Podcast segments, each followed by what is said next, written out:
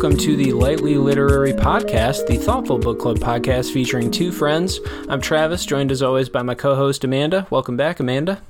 Hello. We join on the field of battle, the field of play, whatever. What do you think the appropriate description would be? Um, the uh, field of enlightenment. That's right. That's right. Transcendence awaits us because today, listener, you have found a book recommendation episode on the essay collection called Soccer in Sun and Shadow by Eduardo Galeano. If you've never listened to the podcast before, you're actually in the perfect starting place because our book recommendation episodes are for first time listeners or just people who want a book rec in general. The, we will not be spoiling the work or discussing it in any deep detail. Obviously, our goal today is to persuade you to read it with us as we dive in over the next couple weeks.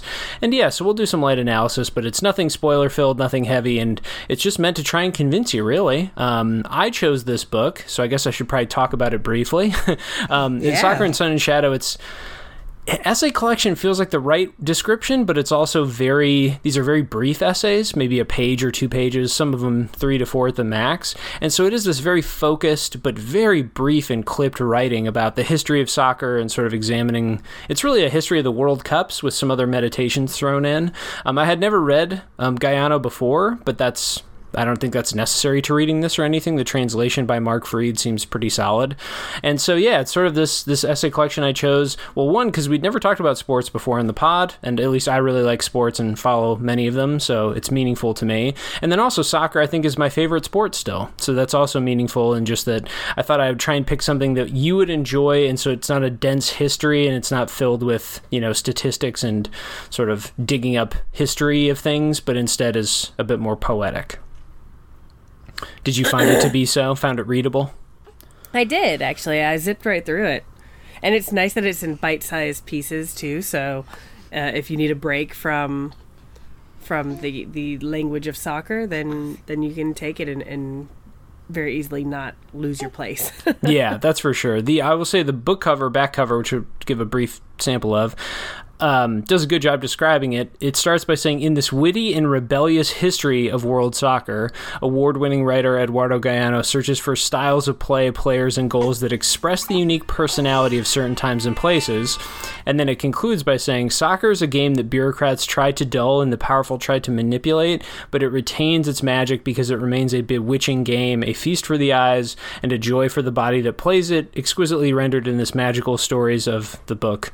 Which, yeah, I think that his aim for sure to show the kind of underlying creativity of soccer, no matter the development of the game or no matter who mm-hmm. takes it over. So, yeah, that's the description from the cover. Um, any thoughts before we get into our recommendation?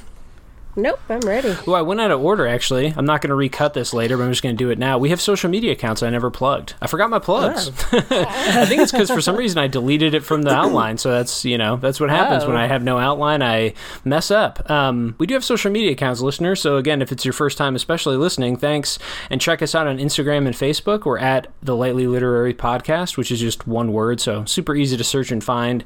We post updates on the readings there. We tend to chime in when we're doing a book club or promoting a book recommendation, kind of keep up with the schedule there. And yeah, check out some drawings we do to promote the books as well. You know, I'm not on schedule on that, Amanda, but uh, but one day, one day, it, it, hampers my creativity to be so constrained. You know, so I can't yeah. I, I, can't mm-hmm. adhere to a schedule. It's just not within my mm-hmm. power to yep. uh, to follow. So anyway, makes total sense to me. Yeah, that's right. Galeano would be proud. Let's get into our rapid fire recommendations. Then this is our first segment we always do on book recommendation episodes. Uh, I will start, Amanda. I think you should read this book if you like poetry, but also don't. That makes sense because it's there's not an actual poem, but it is beautifully written. Mm-hmm in a lot of ways. Um, I said you should read this book if you're interested in a non North American summary of history. Uh, more critically, non European, because that would be, I think that would be the more dominant way to think about soccer. It, it yeah. not, I don't think North Americans have a ton. I mean, Mexico does, but I don't know if America, the country, has a ton to say about soccer. But mm-hmm. Europe certainly would, and this is a South American focused history um, that covers all the World Cups, to be fair. I think you should read this if you prefer sports delivered to you in a metaphor, not in statistics. So true, and I do. So thank you, there, Yeah, there you go. um, you should read this book if you think soccer plays can be art. Yeah, no, it fits right in. It's it is indulgent in the sort of beauty of the moment to moment play Some of the clunkier writing also comes up in those moments, though, for me. But but on the whole, it is he does extract some pretty wonderful yeah, poetry from the game. So that's also fair. I think you should read this book if you've screamed at a television because of a sport before, or, you know, if you've screamed at a match, obviously. Yeah, passion. Show that passion. That's right. And I have. I have screamed at, at screens before. Yeah, yeah. Hard not to. You get invested. um, you should read this book if. Mm-hmm. Um, you should read this book if you don't care about soccer theory just play the damn game. it's not, yeah, because there, there's a history called uh, in, called inverting the pyramid that is a very dense analysis of tactics and how the tactics of soccer have evolved as the game has evolved. And so it's like there are other books that do that way more and and better, frankly. He like doesn't have a deep interest in it. Again, he bemoans some changes but doesn't get into tactical analyses. It's much more about goal to goal moments. So, mm. I think you should read this book if you dislike soccer but are open-minded. Oh, yeah. It might be your one chance in, maybe. Yeah. I said you should read this book if you like soccer or have no idea about soccer. So we covered the whole. I tried to pick a there. book that would cover the spectrum there between me, a passionate fan, and you, just kind of an indifferent non-watcher, so unenthusiastic watcher. Uh, I think you should read this book if you believe that sports are political, both implicitly and explicitly political yeah, that's kind of the heart of the the reading for me. Um, mm-hmm. You should read this book if you think the soccer ball is a fickle mistress, or sister, or wife, or goddess. well, no matter what, it's clearly gendered as a woman. That's the that's mm-hmm. all that matters. I mean, you can have it torment you in any of those forms or fashions. So any of those relationships are valid. But it just yeah, no, that is an ongoing he even spends at least one of the essays, brief essays about that, about how he thinks it's like a woman, so like a lover. um, yeah, funny. Um, we do discuss that in part one, at least a little bit. So yeah.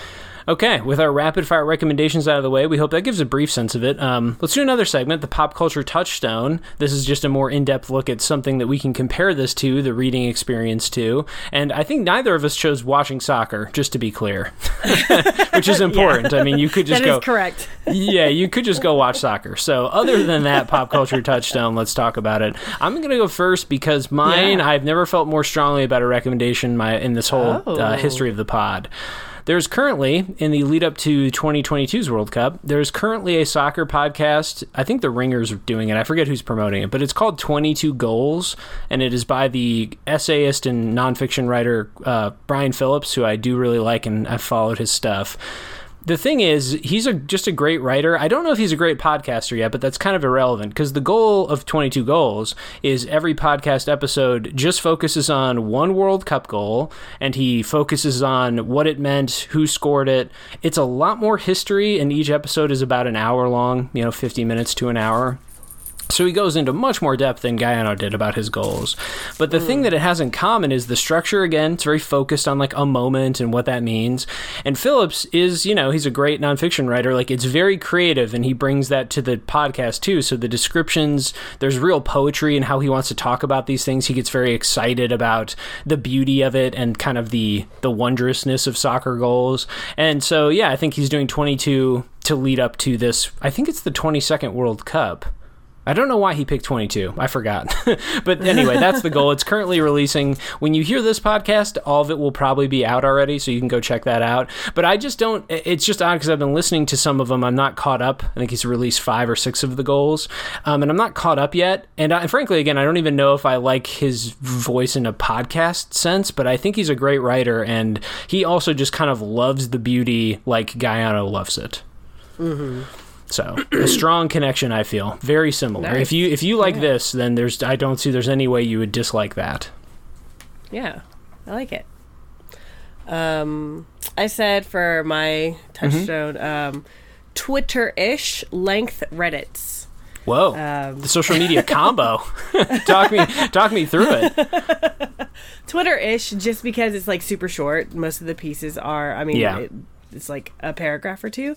Um, and then the the reddit because you have like this big um, big subject but then you have so many threads beneath it of different so even though like it might be the the big idea might be like the 20 or the 2000 whatever 2006 i guess um, world cup then you'll get several pieces about um, like a player. And then a play or oh this political act or so it's like you have this the subject so I'm, I'm focusing on the the structure of, of the overall collection but it's, it's you get these big ideas and they could be kind of like random. They're not necessarily like linearly thinking. It could be just like a what might seem like a random thought thrown in there but it's a thought that could possibly fit under the umbrella of an idea. Yeah, So- yeah.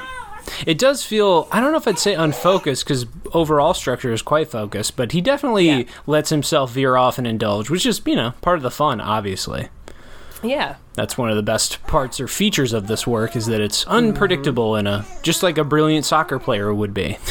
yep yep First mention of Twitter on the pod, at least for a while. So, and that, that is the right that is the right description. Um, let's move on to our next segment. So, the third segment we always do, which I sometimes just sort of flaunt or ignore, uh, flout, not flaunt, flout, uh, which is the scripted pitch. It's when we each prepare a 200 word or so scripted. Um, essentially appeal for you to read the book with us and follow along on our literary journey. And I didn't do one, though I will say this was almost by choice because when I was filling it out this morning, I had plenty of time to write something. But then I, I went and did something else and I was like, "Ah, I'm going to think on it. Like, I'm not really sure what to say. And now it just feels right that I have to freestyle this, bring my own unique in the moment creativity because I, yeah, sometimes I just don't script these out when I, perhaps I should. But I'll go first and I'll put myself to the fire first because obviously it's since you have prepared something I have not, it's only fair that I do this. Um, all right, so my scripted pitch that's unscripted. Well, as I mentioned, it's kind of like poetry. I think you'd have to approach this book with the sense of you're going to learn a bit of history, you're going to learn a bit about the World Cup itself, and kind of how commercialization has influenced the game. That's certainly something he dislikes. But ultimately, you have to just like the beauty of sports. You got to like the beauty of play. You've got to enjoy the moment to moment brilliance that a certain player can effect on the crowd and on the game and everything. Because I think that's where his writing is best or strongest when he's really relishing soccer as kind of a philosophical play experience that's worth examining. I will say also that the history stuff I don't think always comes off perfectly well in that his writing gets a bit bogged down by just listing and stating facts and getting away from the more beautiful things that he appreciates. But on the whole, that's not enough to take away the recommendation. I still think it's a really strong and interesting book that you've probably never read anything like it, and that's maybe my final appeal if you're interested in sports in general, I think this is an easy recommendation just because it'll show you how sports can be processed and analyzed and thought about in a way that at least modern sports culture has completely abandoned. Like, there's very little poetry or metaphor in modern sports writing, though you can find some. It, it's all statistics now. It's all, when you want to argue who's the best player, you don't argue about who, you know, destroyed your soul or, or captivated your mind or whatever, you immediately start by listing statistics. And if you mm-hmm. are either tired of that or at least want to see how sports can be interpreted in a different way, then I think it's well worth it for that reason. So that's my appeal to like sports lovers. I don't think I'm going to make a strong appeal to non sports lovers, I'll say. I don't, if you really just dislike sports, I don't. I don't know. It's probably a pass, but that's my appeal to like if you have interest in sports and in play in general. So Yeah. I don't know. I, I think that even if you actively dislike sports, I think that there are some things in here that you could appreciate. That's great. Yeah, that's. I'm glad you think so too. Because I, I'm on the fence, but I, yeah, that's my appeal for sure. How about for your scripted pitch? Um, yes, this is a book about soccer. However, you don't have to love soccer or even understand soccer to enjoy this book. This is a collection of musings about soccer as a kind of allegory for what Galeano sees as major issues in not just South America, but the entire planet. That could be quite an undertaking, but the structure of this work makes each of Galeano's ideas and insights a bite sized treat for the reader. And more often than not, his essays, snippets, vignettes, whatever, are a mm-hmm. pleasure to read. The reader can easily appreciate Galeano's brevity and use of juxtaposition, especially when keeping in mind that many of his insights relate to wealth and racial disparity. For me, what really captured my interest and showcased Galeano as a writer were his descriptions of the players and the plays that he found most inspiring. In just a few words, he is able to call forth fantastical and sometimes comical images of the sport that he loves so well. Not every piece in this collection will speak to the reader, but that doesn't detract from how interesting this collection is overall. Definitely a great book to pick up to to perhaps motivate yourself to be more interested in sports ball. Yeah, it's um that final word too is the ultimate. it's been a weird cultural time in our lifetimes seeing the kind of paradigm of the 80s and 90s get turned on its head where now it's like the nerd culture is the dominant culture and sport I mean sports are still incredibly dominant too it's powerful Right.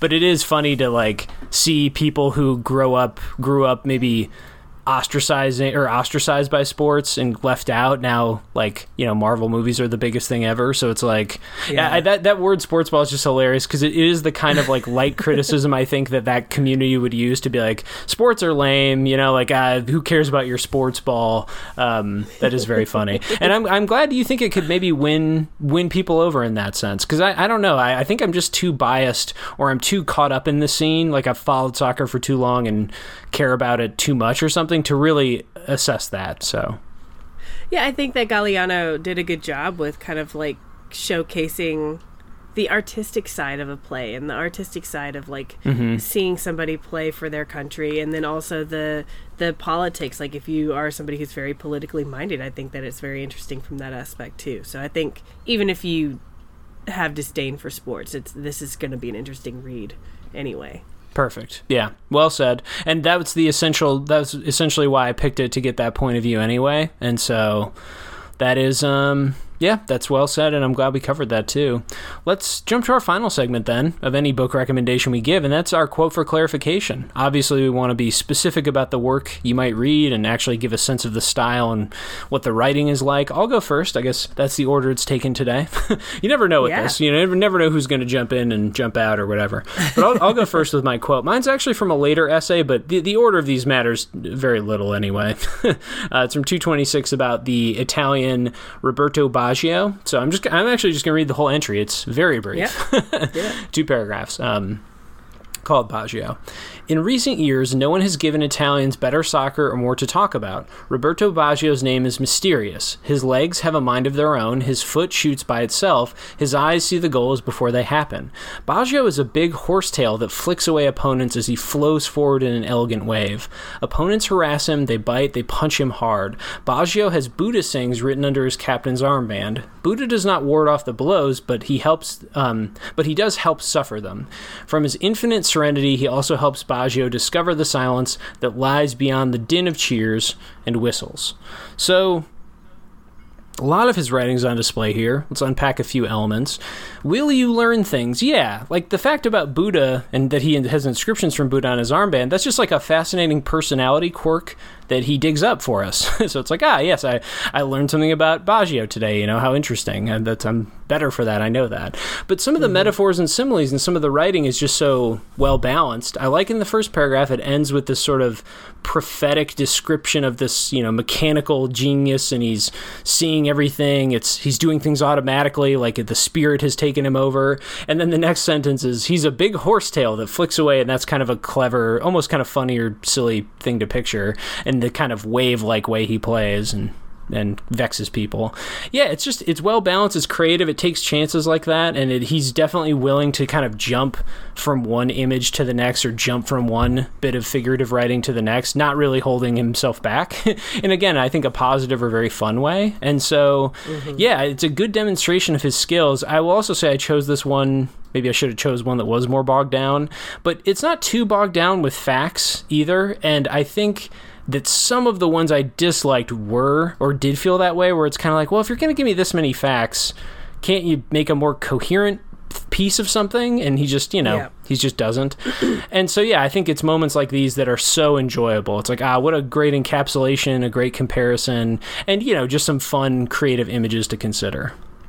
Def- I think that really showcases the the beauty of of the language and of the metaphors that he can use in describing a sport Yeah. that he loves so well. Yeah. Yep, excellent. My quote is from the piece called On Andrade. hmm Uh, So, a midfielder, this rubber bodied giant, would sweep the ball downfield without ever touching an adversary, and when he launched the attack, he would brandish his body and send them all scattering. In one match, he crossed half the field with the ball sitting on his head, and then he ends with, He was black, South American, and poor, the first international idol of soccer. Um, so, a, a couple things that I, I chose this for um, again, we see some of the, the, the, beautiful descriptions and the unique descriptions for a soccer player. Uh, brandishing his body. We see, uh, so especially brandishing his body and sending them all scattering. At yeah. the beginning of this collection, especially, there's a lot of war language. There is. uh, yeah. And that's something that you can see scattered throughout his writings. Um, but also, you see the humor. In one match, he crossed half the field with the ball sitting on his head. Like, what a ridiculous image to, to recall, right? Um, mm-hmm. So that was interesting. And then uh, I included the final sentence from that as well because you get something that's very brief, sad, and kind of a juxtaposition, which I had mentioned before, of of all these great things that he was writing about about Andrade, and then in the end he he dies. Yeah, he's like poor, right? Right. And right. he's the first international idol of soccer which goes at the heart of uh, some of his points too is that like it was just you don't have to be rich in order to enjoy soccer. You don't need to be paid in of order course. to enjoy soccer. Um, but also just that the soccer players especially at the beginning were were often uh, used as tools and not not appreciated enough to be to be given a paycheck. Yeah it's um I think it is the right. He has that tone too about early soccer stars and people who didn't quite make it. You know, and this it can feel maybe cold, but I think in his mind it's just sort of one of those brutal realities of the game and how it discards people that it loves. you can go from yeah. loving and admir- admiring to you know discarding and forgetting so quickly, and so that I think is is worth bringing up in that quote too. That that's kind of yeah. a fixation of his is the way some stars and people have been cast aside and disgruntled and everything and and just sort of neglected by history. It's interesting. Yeah. The one thing that he does fix it on, I'll mention this briefly later in the book, I guess we're doing a book club chat now, maybe. but it, we didn't talk about this, and I just thought of it. But he does focus a lot on how professional players aren't paid enough. And I mean, compared to yeah. owners, there's just no. I mean, yeah, that's the the finances of that are obvious. Players make way less than owners, etc. But it, discarding that, I think most leagues have minimums now where it's like. I don't think his case about how many professional players are kind of treated like garbage and not paid, and at least in any major league today, because of uh, minimums required minimum salaries. I don't think that's true. Like you'd have to go down to the like low divisions to get into some of that argument, which you know you could. That, that's reasonable to say that there's not enough financial compensation there. But in the professional mm-hmm. leagues, like his argument, I don't think holds up at all. I think most yeah. of the big leagues have like minimums where you're not going to be living on poverty wages if you're a, in a professional league. Right. Again, in the, in the uppest, uh, uppest, in the uppy, uppest levels, in the highest levels, I meant to say, in the upper divisions. Fun word combo. Any other quick thoughts? I just had to have that aside because I forgot to put it in the other pod. Any other thoughts no. on his writing or his style? Nope, I'm good. It is a really in a fun way beguiling and interesting read. And not confusing yeah. i guess beguiling in the interesting mysterious kind of don't know where he's going to go with it sense not the i am right. lost sense. It's actually very easy to read very very easy to mm-hmm. follow. So okay we hope you join us for that. As always our goal was to persuade you to read with us. And if we failed we apologize. We tried our best and we have other books coming up so let's talk about those. If this one doesn't interest you um, the book clubs for this book uh, soccer and sun and shadow will be coming out over the next two weeks so find them in the podcast feed always on Fridays. But again, if this one didn't intrigue you, then we have other ones coming up. Amanda, why don't we why don't you talk them talk about them? Sure. Uh, the next three we have are novels. So we have A Good Family by A.H. Kim. And then we have a sci fi novel, The City and the City by China Miéville. And then we have the historical novel Pachinko by Min-Jin Lee. Mm. All novels. We're, we're swinging back hard. we spent enough time in nonfiction land, and we're back. Yeah. Yep. And uh, Pachinko, too, I mentioned this on the other episode. Get a brief reference here. It is a bit longer. So if you want to get ahead of that one or just read if you want to read with us at the pace we do, you know, for two weeks, that one you might want to read a bit in advance. I also heard it's really compelling, so that might not be required. But yeah, just as a heads up, that's a bit longer. So, okay. Any final thoughts again on the Galeano essays? Nope, I'm good. Excellent. We'll see who joins us for the next couple weeks. Again, those book club episodes will be posted on Fridays. Follow us on Instagram and Facebook, where we have that account at the Lightly Literary Podcast, and leave any ratings and recommendations you can on a podcast platform of your choice. We're up on all the major ones. Wherever you found this, in fact, would be would be wonderful. So we appreciate that. We hope you tune in for those episodes, and as always, we'll see you between the pages.